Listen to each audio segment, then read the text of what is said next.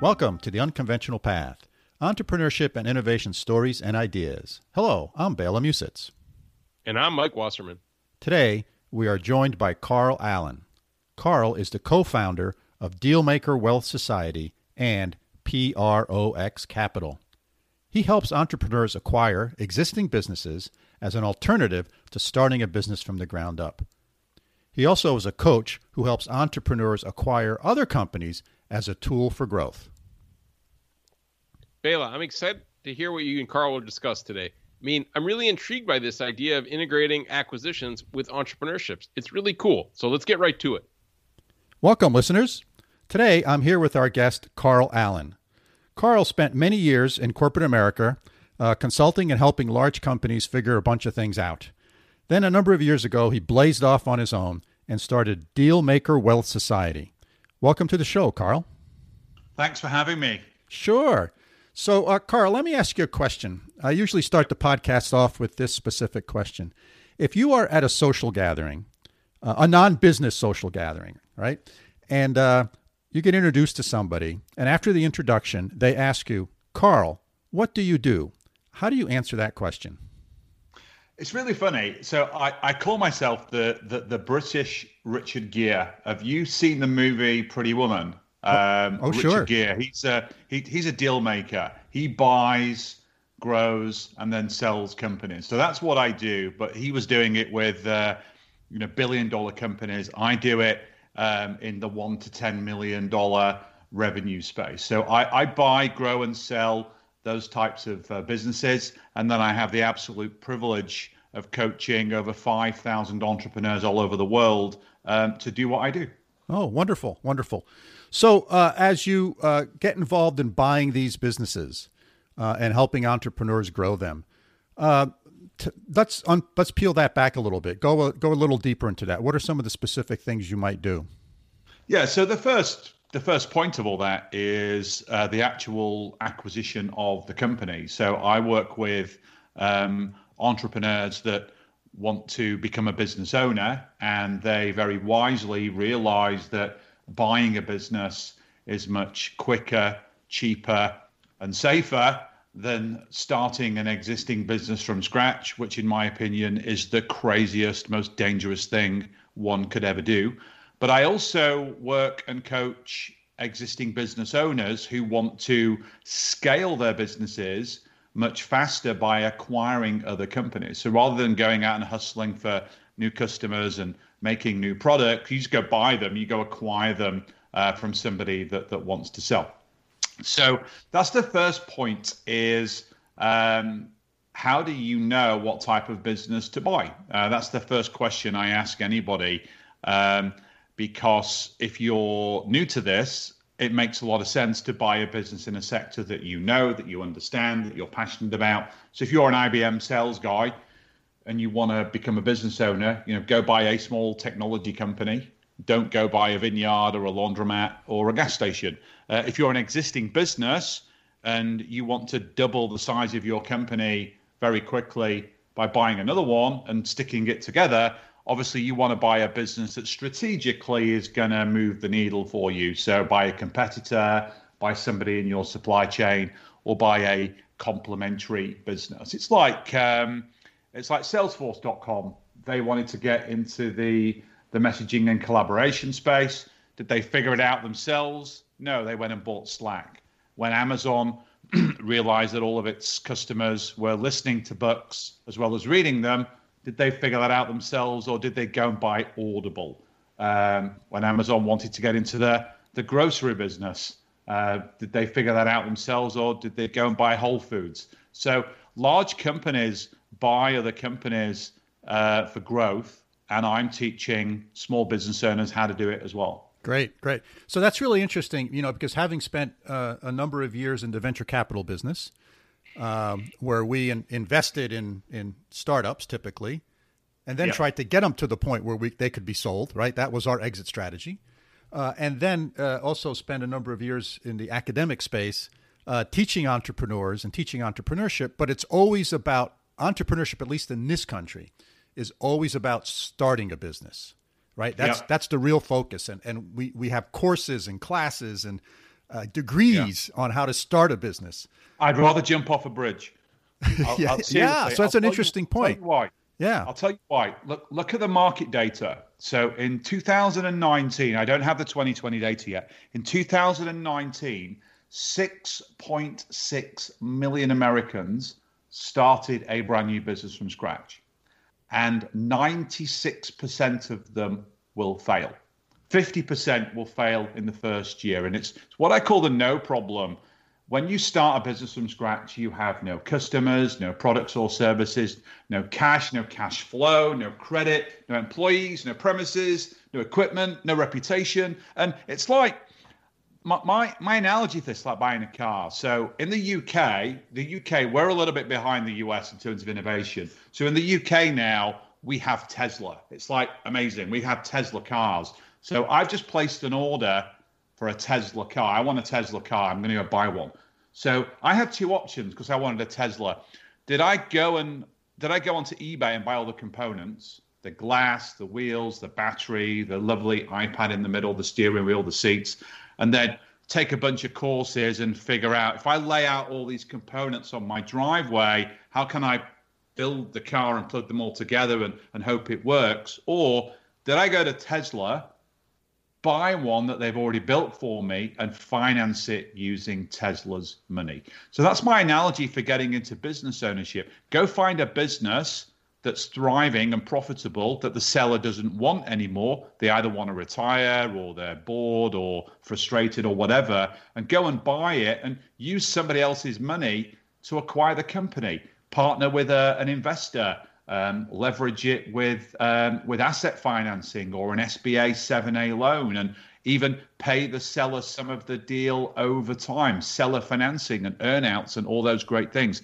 That for me, it's quicker, it's cheaper, and it's far less risky than going it alone and reinventing the wheel. There's, there's over 2.4 million small businesses for sale right now, just in the United States and only one in 11 of those businesses will typically sell within the first 12 months because there are a number of reasons which I'd love to get into as to why some businesses sell and some don't. But one of the issues is there's just a huge lack of qualified buyers that know how to do deals, have got access to capital, because most people think it's a big misconception, and you know this coming from private equity, that if you want to buy a business and it's worth a million dollars, you've got to rock up to the closing table personally with a million dollar check. You you don't.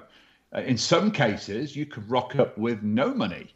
Um, in other cases, you might need five or ten percent of of the purchase price. Um, and a lot of people don't know that. So it, it's what I call aquapreneurship. Um, so it's not entrepreneurship, it's getting into business by acquiring and then you know they've got all the things in that business that you want. And let, let's say you've got some crazy idea of creating a product that no one else has seen and, and there's no business out there. You know there's going to be similar companies out there that will do what you do. So go buy something within that niche that's that's relevant because then you'll have people that can help you build it. Once you've built it, you'll have customers that are probably going to buy it already. And whilst you're doing all that stuff, the business is making cash flow. So you can feed your family and keep a roof over your head. Yeah. So you gave us some data on, on business startups and, and the large percentage of them that fail. Uh, and I certainly concur with that information, right? I've seen that data. I've shared I shared in the classes that I used to teach. Yeah. Uh, but what's the data on on M and A activity, right? So there's been plenty of uh, mergers or acquisitions or you know purchases of companies. Some have done well, some have not done so well. What's the data on that? So as I alluded to before, there's about one in eleven um, businesses that try and sell actually do. So out of the 2.44 million businesses for sale today, about a couple of hundred thousand deals are done in the US every single year. Uh, some of those are large deals, some of those are small deals. The small deals are bought by entrepreneurs um, through a leveraged buyout type of model. Um, some of them are bought by existing businesses that want to scale by acquisition, and then you've obviously got the uh, the, the, large deals. Um, the, the key element to success in all of those deals is buy something that is strategically relevant to you. Deals that fail in that in that instance are where somebody buys a business that's completely unrelated to you know to what they're doing. Um, when you get into the the the, the big deal space, uh, strategic fit is only one of the typically three things that could go wrong. The other two are are cultural misalignment, and thirdly is uh, systems and processes don't align. When one of my last real job was um, I was an M&A director at Hewlett Packard, and um, prior to me joining HP to, to buy businesses for them, HP the year before acquired Compaq. So the two mega technology companies that had come together. Strategically, it was a great fit. HP was a printer company. Compaq was a, a, a PC and a device company. And HP and Compaq realized that they had a common customer base. So it strategically made great sense. Uh, the challenge was culturally, it didn't work. You had Calif- Californian Democrats coming together with Texas Republicans. Uh, it was like the Hells Angels going out with the Rotary Club. It was never going to work, and that's what ultimately killed the business. Um, and HP now, sadly, is two separate companies. It could, it just didn't survive that that that merger. And then sometimes businesses come together and their systems won't work, and, and that can cause a deal to fail. In the UK, many years ago, two of our largest banks came together the Lloyds Banking Group and the TSB Banking Group. Both of them were on completely bespoke standalone mainframe systems, and nobody could figure out how to get the two to talk to each other. So, when businesses come together, one of the things that makes it work financially is is the ability to get synergies and the ability to cross sell products and services between customers. And if your IT systems won't work together, then it's really hard to do that. Yeah, yeah. Now, uh, I want to talk a little bit more about the cultural thing because clearly you gave a great example of, of Compaq and HP. Uh, but that also must be a challenge in, in smaller companies too, as well, right? If I'm an, if I'm the new owner, and and my sort of management style, leadership style, uh, is different than my predecessors in that in that company yeah. I just acquired, right? There's there's got to be some challenges there. How do you how do you work with entrepreneurs on solving those things? Yeah, so th- there's kind of two sides to that story as well. At, at a kind of high level, um, that's one of the reasons, believe it or not, why a lot of small business owners will not sell to a competitor.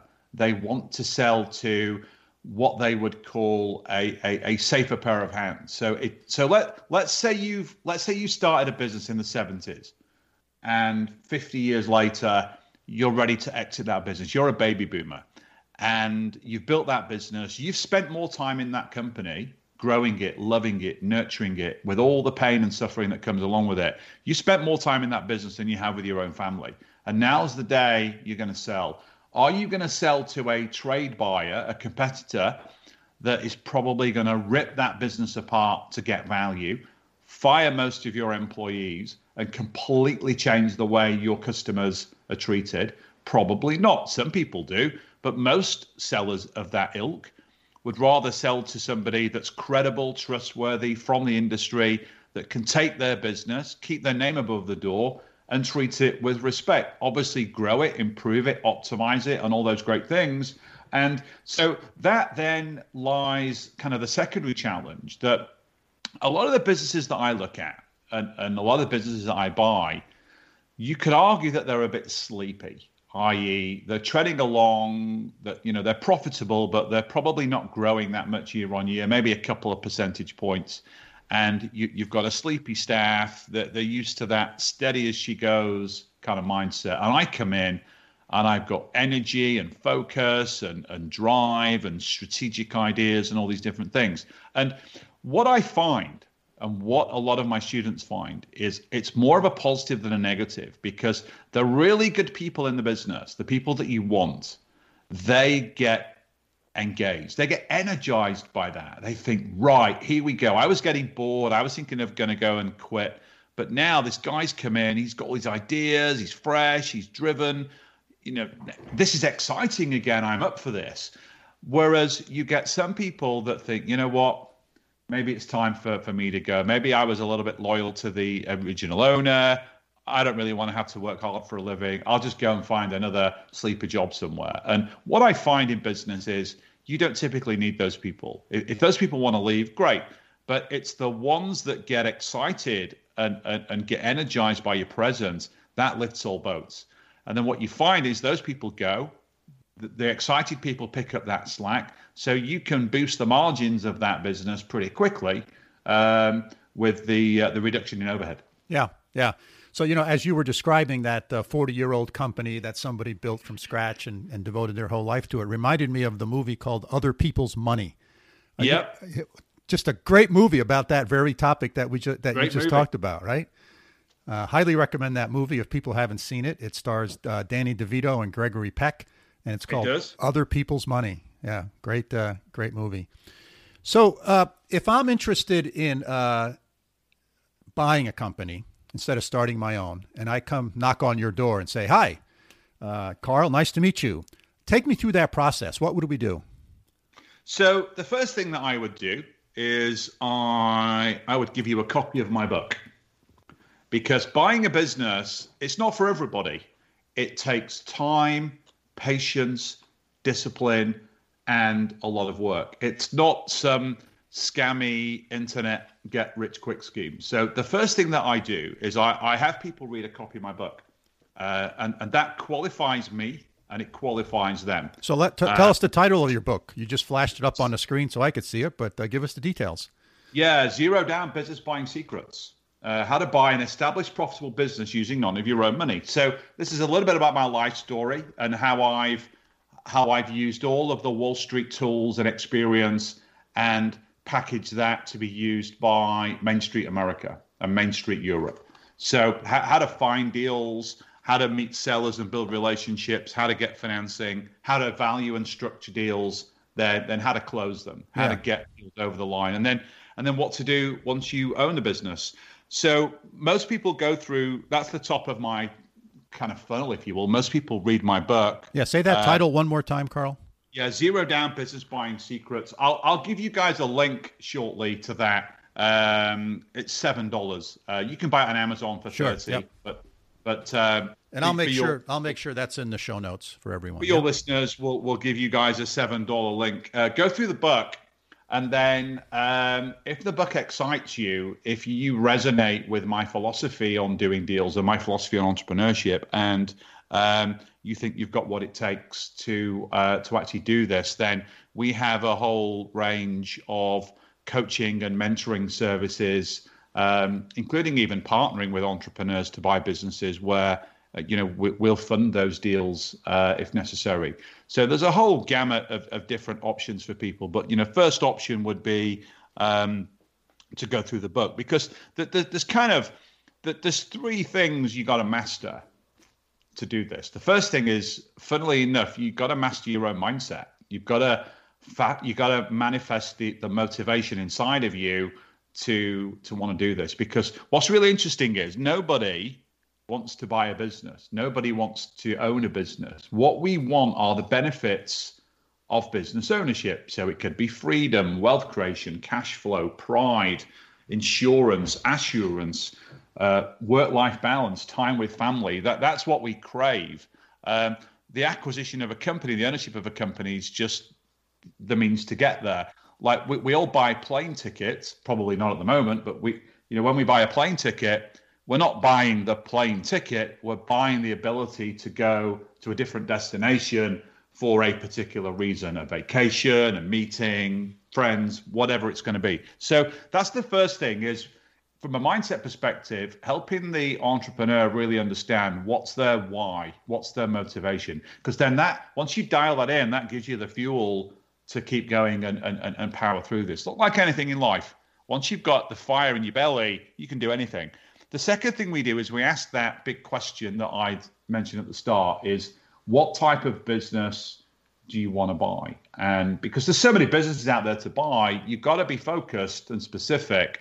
And as I said, buy a business in a sector that you know and you love and you understand because it just makes the process um, so much easier. And then once you've done that, then it's it's pretty much it, it's just about execution. It's about finding deals being a deal maker is like being a sales guy. Um, you know, you don't go out and find one prospect and sell them something. You've got to build a funnel. You've got to find maybe five customers or 10 customers, and then you've got to qualify them, and they've got to qualify you. And then some of those will end up buying your product or your service. It's the same with deals. You might look at 10 deals and buy one of them. Uh, you might look at 50 and buy one of them. It just depends how um, how niche you you know you want to be, and you have to develop what I call a willing buyer, willing seller relationship, and it's all it's a relationship business. Um, you build relationships, find deals, and then you build relationships with with sellers. And once you've got a seller that that really respects you, trusts you, sees you as the next steward of of the business that they've built, then it's much easier to create a, a, a deal structure that is a win-win in, in both cases. You know, I've I've bought businesses where I haven't had to pay any money at, at, at closing. You know, I bought a media company um, in uh, in Burbank, California, about 18 months ago, and um, I I met that seller. Her business was worth um, it was doing a million dollars of revenue, about a hundred thousand dollars in free cash flow, bloated overhead. So I knew I could make money. Um, she'd applied the standard three times multiple. Most businesses at that level are worth between two and four times their, their earnings. So she said, I want $300,000 for my business. Um, she said, but here are the three things I really care about. She said, number one, you can't get rid of any of my employees. They're like a family. If you buy it, you can't let anybody go. She said, secondly, you can't change the name. I love the name of this business. Um, it's a brand in the marketplace. I, I, see people buy companies and they change the names. You can't change the name. And then she said, number three is the logo for the business won a competition in 1985 when, when we launched the company. You can't change the logo. The logo's got to stay. I said, well, okay, those are the three things that you want. If I do those three things, then my request is I'm going to pay you for the business over a period of time. I'm not going to pay you anything at closing. I'm going to pay for it over time. And she said, Well, that's fine. My only problem is how do I pay my closing costs? I'm going to owe my attorney uh, about $12,000. And then I promised myself when I sold my business, I'd go on a vacation with my family, and that's going to cost about five thousand. I said, well, okay, if I pay you seventeen and a half thousand dollars at closing, and then I'll pay you the rest over a number of years. Some of that was seller financing, some of that was earnout. And she said, great. So, but I paid her that money from the cash in the business because obviously I acquired the company right, right. with working capital and there was surplus cash in the business. So I just paid her closing fees from that bank account. Um, and I took over the business. Um, and the seller loved that. She went on vacation. She'd uh, obviously handed the business off to, to me and my partners. And she got a monthly check, which was great because um, she was still getting paid even though she didn't have to go into the business anymore. She was able to retire. She was in her late 60s. And it was just a win win deal. And, and the big lesson in all that is when it comes to negotiation, people think it's got to be hard and cruel and it's numbers based. It's not. It's more about psychology than it is about numbers. You know, when you're doing a billion dollar deal, and I've done a bunch of those in my former life, it's more about the numbers and the financial engineering. But when you're buying a company a seven figure company from an owner that's had that business for 40 years, money's not as important as you think. There are other things that they care about more. Uh, in fact, the first business I ever acquired uh, was back in 2008. Um, I was hired to actually sell that company. It was a transport company in the UK. I was hired to sell it. And as a broker, I went out and I found loads of different buyers and you know, we picked the one with the highest offer, and I, it's the night before closing, and the um, the owner of the business, Colin, he calls me. He's like, "Hey, uh, sorry to tell you this, but we're pulling the deal." And brokers, as you know, work on success fees. So I had a couple of hundred thousand pounds success fee waiting for me. Um, he said, "Come down to the business, and we'll tell you why." So I went down there in the, in the evening, and lashing with rain, and I'm driving down the motorway, about an hour's drive, and I walked into the business, and all the employees were there, and they said, "Look, we're not selling this company to these guys because they're going to rip it apart. They're going to change the name. They're going to fire everybody. They're going to just asset strip. All they want are the customers and the trucks because we're a transport company." They said, "Go and find somebody that's not going to do that. Maybe an individual, maybe you know somebody that knows the industry that can take it on." we don't want them to change the name. We don't want anybody to get fired. We want the want our legacy to stay intact. So I looked them in the eye and I, I said, I'll buy the company. And they looked at me and they laughed and they said, you know, why would you buy the company? Um, I said, well, I, I, I can raise financing against your assets and there's a ton of cash in the business I can use. Um, and I'll partner with the people in the company. I pointed at the sales manager, the financial controller, and the operations manager and said, They'll be my partners. I'm going to give them all a piece of the business. So they said, Well, if you can do that within 30 days, we'll sell you the company. So I'm driving home. I called my wife. She says, What on earth have you done? You know, you're crazy? I said, No. Following day, I called my lawyer. I called the bank. I had a term sheet for the financing by the end of the week. We closed that deal 14 days later, and that was my first deal because I realized that sellers sometimes don't just want the money. They want some money, but you can pay them some or all of it over time. And they care more about their legacy and the safeguarding of their employees and the, uh, their brand, even their logo. Their logo. Can you believe that? But hey, just give. My art of negotiation is listen to what the seller wants and give it to them, and the rest will take care of itself. Yeah, yeah. yeah. Well, that's great. That's really good insight in, into these uh, smaller deals. So, if I'm again interested in buying a business, uh, what tips do you have for what I should be looking for? And we talked about it being strategic, but what other things should I be looking for to see whether this is a good deal for me to buy or not?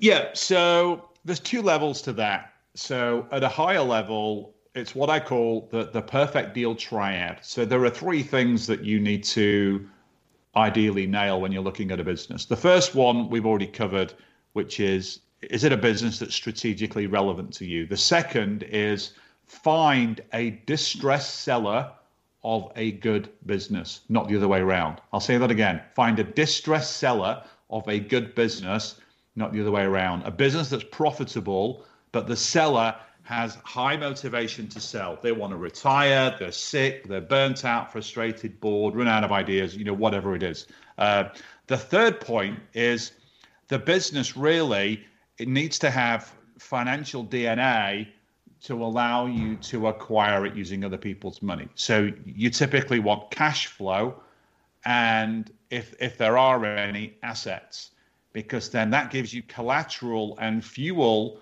to go and raise financing to buy it. So let, let's say you find a business and it's doing four, let's say it's doing 2 million in revenue, $400,000 in free cash flow. So great business. Um, and let's say that business is worth around a two and a half times multiple. So it's going to cost you a million dollars to buy that company. If you've got a 690 plus credit score, you can go to the SBA, the Small Business Administration, take out one of their 7A loans, and they will lend you 80% of the purchase price. So $800,000 of the deal is there.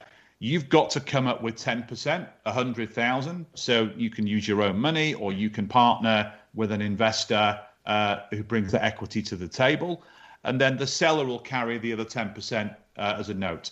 So to do that, the SBA wants to see that the business has got the means to repay the loan. They want cash flow covers and all those different things. So financial assets and cash flows in the business are really, really important. So then once you've once you've done that and you've found the deal and you've you've shook hands on the deal, you and the seller have, have signed something called an LOI, a letter of intent, and you've gone out and you've you've you've got the, the term sheet from the SBA for the financing, then the final step is, is due diligence.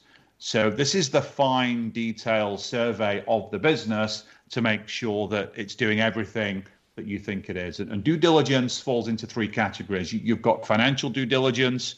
So, are revenues what have been claimed? Are the profits correct? Is the balance sheet accurate? Have they paid their taxes? All those different things. Uh, the second is commercial due diligence. So, it's checking into the marketplace, the customers. You know, is what are the strengths, the weaknesses, the opportunities, the threats? You know, is this a is this a sector that um, you know that is credible. You know, crazy example is let's say you wanted to buy a chocolate company, but chocolate was illegal in the country where you lived. It's probably not a great idea to buy it. Um, the third piece of due diligence is, is legal due diligence. So your attorney, whether you're buying the assets of the business or you're buying the equity of the business, so you're buying the LLC or the C corp or the S corp entity the lawyer will do all of that detailed checking, similar to what they would do in a real estate deal. They're checking that the seller's got the right to sell the asset, uh, there's no pending litigation, uh, all those different things. So you get the pros in to do that. You don't do that yourself. Uh, all that due diligence and stuff, you know, get CPAs and attorneys to do all that stuff uh, for you, and then you can pay them from the business once you've acquired it. And then that that's the kind of two level analysis, um, and, and, obviously the, the, the highest level that that kind of the, the three points that I talked about the the strategic fit, the seller motivation, and the financials. That's a quick five minute test you can apply to all of the businesses you look at. The more detailed work that's really done on the deal on the business that you ultimately decide to buy. Yeah, are there are there sort of non tangible things I should be looking at as well? you know, how do I evaluate the employees? Are they good people? Are they not? Uh, you know, are there sort of non tangible things? The list that you went through are are sort of, you know, what I might call the terms and conditions of sort of the deal, right? And yeah. The structure of the deal, uh, the numbers of the deal. But so, what about non tangible things? Yeah. So, in terms of some of the non tangible things that you want to investigate, you know, one would be always ask why the person is selling. Uh, what I find is the the psychological mindset of the seller can be very much linked to how you structure the deal. Um, the second is I always ask a small business owner, you know, how do you grow your business? What marketing do you do? And it always makes me laugh. In in most cases, they'll say, well, this is what's great about our business, Carl. We we we don't do any marketing. It's all repeat business and word of mouth referrals. And I love those businesses because I know when I get my marketing genius into that business and I scale it, I'm scaling it over and above a rock solid core of happy, loyal, uh, raving fan customers. The third question I'll ask is I'll, I'll want to understand you know how the company is structured. So what i'm looking for because i'm an owner investor not an owner manager. I'm not i don't operate any of the businesses that i own. So i'm looking for people that can step up and run that business for me. Um, you know, a, a, GM, if you will, a managing director, a COO. Um, so I'm, I'm looking to understand from the owner who are the really important people in the business that, that I need to look after, uh, and you know, can I promote any of them, you know, to run the business for me? So in terms of employees, clearly you want to know who are the A players, the B players, and the C players are. You know, and I, I learned this from uh, from Jack Welch. I met Jack Welch when I, I did my MBA at the University of Chicago, and he was a he was a guest speaker. Uh, sadly, he passed away last year. Um, That's right. Yeah. Phenomenal guy, and um, he gave us uh, a lecture at uh, at Chicago, and he was talking about GE. They had A, A players, B players, and C players. So any division, any entity within GE uh, the top 20% were A players, the best of the best. These were the people that made all the money, the big bonuses, the, the fast track promotions. Um, and every business needs those superstars. And then you've got the middle 70% that all businesses need. You know, the workhorses, the guys that grind and, and just get stuff done. But then the, the, the C players, are lower 10%, they get fired. Um, these are, um, you know, r- right people, wrong seat. Um, you know, they're good people, but they're just not uniquely a good fit for the role or the business, you know, that you're in. Um, so I always ask the seller who those people are. I show them the framework, and I and we plot where those people are. And what typically happens is I buy the business, the C players will go because they know they're going to get found out by me very, very quickly. That the, the sellers kind of um, just humored them yeah. over a period of time. But I want to know who the A players are because I'm going to give the A players equity in my business. I'm going to give the A players ownership. I'm going to give the A players the big opportunities and the big bonuses. Um, so how they're do you, going Carl, to run that business for me. Yeah. How do you, how do you deal with that? Uh, you know that bottom ten percent when the seller says you can't fire anybody. Yeah, so I don't fire them, but uh, what I tend to find is most of them will just leave of their own accord. They'll realize that uh, they're in the wrong place, and they won't want to stay. The ones, uh, some of them though, um, and I love it when this happens. Their mindset changes uh, when they see you know a more exciting environment sometimes they'll switch out and they'll they'll, they'll come into that zone um, and they'll really up their game um, but uh, that often you know and i typically wait a year and, and I, will always call the seller and say look i know we said that i wasn't going to let anybody go but there's this one guy or this one girl she's not cutting it she's dragging down morale um, i'm going to have to let her go and i just want you to know yeah. and always always you know, I get a positive response to that. Yeah, um, yeah. great approach. Great approach. Yeah, I mean, I, I think I often think about the sport analogy where, you know, there's a change in the in the football coach or the manager, yeah. And all of a sudden, players who seem to be, you know, sitting the bench are now, you know, performing really well. They're on fire. Yeah, yeah. So that's great. So, Carl, we've been at this uh, over 30 minutes now, and I want to I want to wrap this up. So, if uh, if you were sitting down with uh, somebody, what what are the three tips? Oh, first of all, let's uh, let's give the title of your book one more time. Yeah, I don't, I don't want to forget zero this. down, zero down business buying secrets. Um, people can get that uh, for seven dollars at um, trainwithcarl.com forward slash unconventional path. So that's trainwithcarl.com forward slash unconventional path. Um, and that, that book's going to be really interesting for, for two reasons. It's going to be interesting for a person that wants to buy a business because they can obviously learn how to do it.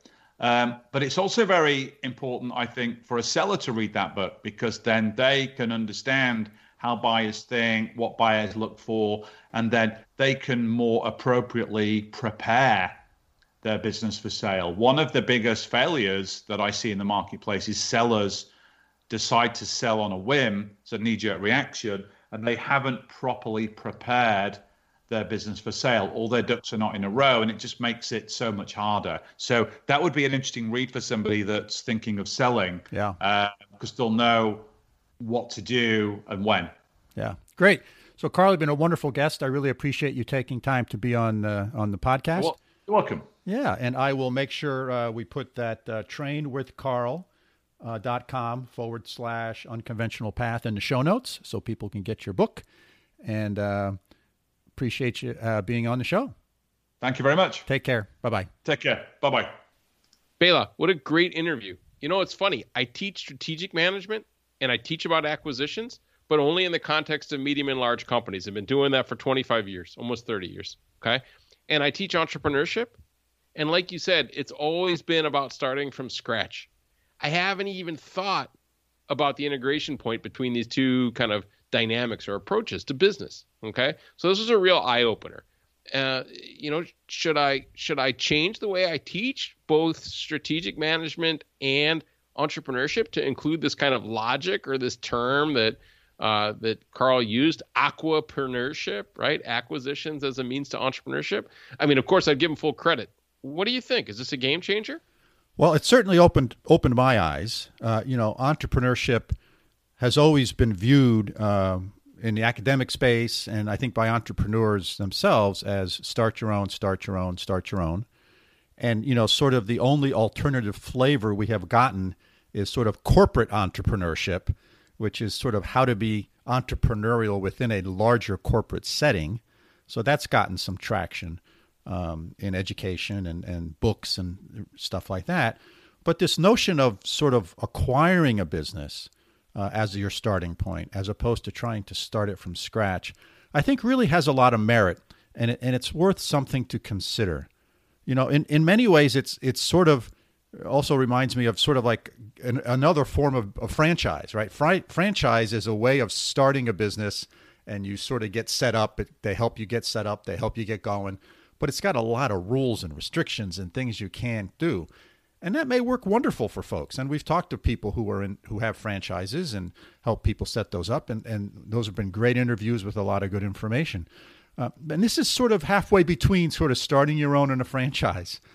You, you sort of get an existing business, you get existing cash flow. The office chairs are there, the phone system is there, the computers are there, the building is there. You know, all those things that you have to acquire when you start a business uh, that fundamentally add no value to the business uh, because you're not really selling selling anything, um, but take up a lot of time. I remember starting one of our businesses I started. I mean, it was like th- three or four months we spent looking for office space before we found space that was you know the right size and the right cost and and then we had to buy office furniture for it. We had to get a telephone system.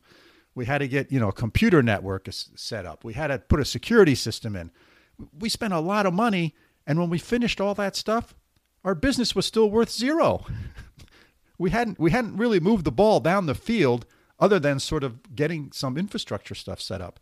And that's one of the nice one of the many nice things about doing something like this. The infrastructure set up, you have customers, you have product or services to sell. I, I think there's a lot of merit here.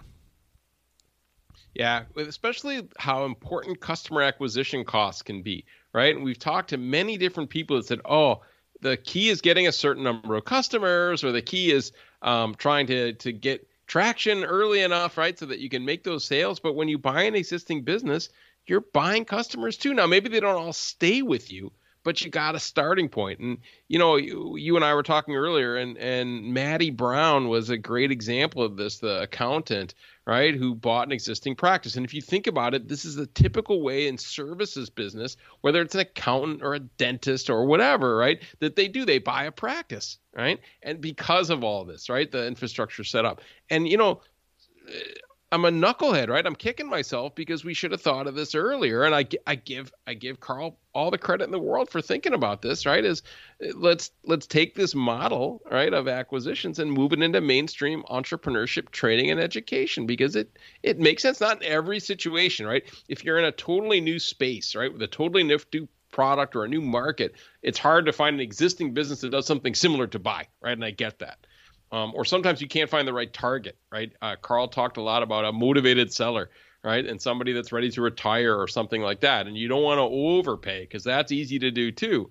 Um, and we see this on the corporate side a lot. It's, it's easy to overpay for an asset, and then you're really in a hole because you're underwater, right? You owe more than the value of the business right off the bat. And you want to avoid that. So it's not a, a, a situation where it fits every every context. But I think it's really worth thinking about, and we should be bringing it to the attention of potential entrepreneurs more and and the other side right? The established business owner who wants to grow. And it's like oh i got to hire more people and i got to spend on advertising and i got to ex- expand my capacity. Things like this right? That okay i can use this to grow my business faster. It's like a growth accelerator especially you know and i get nervous about leverage Bela right is you know leverage works when the economy is growing but when the economy shrinks you can get caught kind of as we say with your pants down right or underwater. Um, and we you know you, you want to try to avoid that situation and i'm sure there's tricks and tools for valuation that help you avoid those things. Um, but in general with with a, a lower moderate amount of leverage it's okay right to do something like this and it's fascinating to me um, and then the other side of this, so there's three sides to this coin, right? The business owner who wants to sell their business, right? Selling to an entrepreneur instead of selling to a big company. You and I've talked a lot about exit strategies on this podcast, and this seems like an alternative way to consider exit strategies, not necessarily selling to the highest bidder, but kind of be creative and sell to an entrepreneur or a potential entrepreneur who's going to kind of preserve preserve your legacy, right? Carry on what you built. Is this a viable approach from your standpoint, Bela? Yeah, I think it is. You, you, know, Mike, I'm glad you brought up Maddie Brown. She was uh, one of our guests. Uh, she was on episode 106, and you know, she had worked in uh, in government, public sector for many years, and then uh, purchased uh, an accounting firm in, instead of blazing out on her own. Uh, she purchased an existing one, and so uh, for those who are interested in, in that, that was episode 106. Uh, and I think this notion of um, legacy is important, you know, and some of the examples that Carl talked about, he, he talked about trying to understand what's important to the seller. And oftentimes, as Carl said, it's not about the price.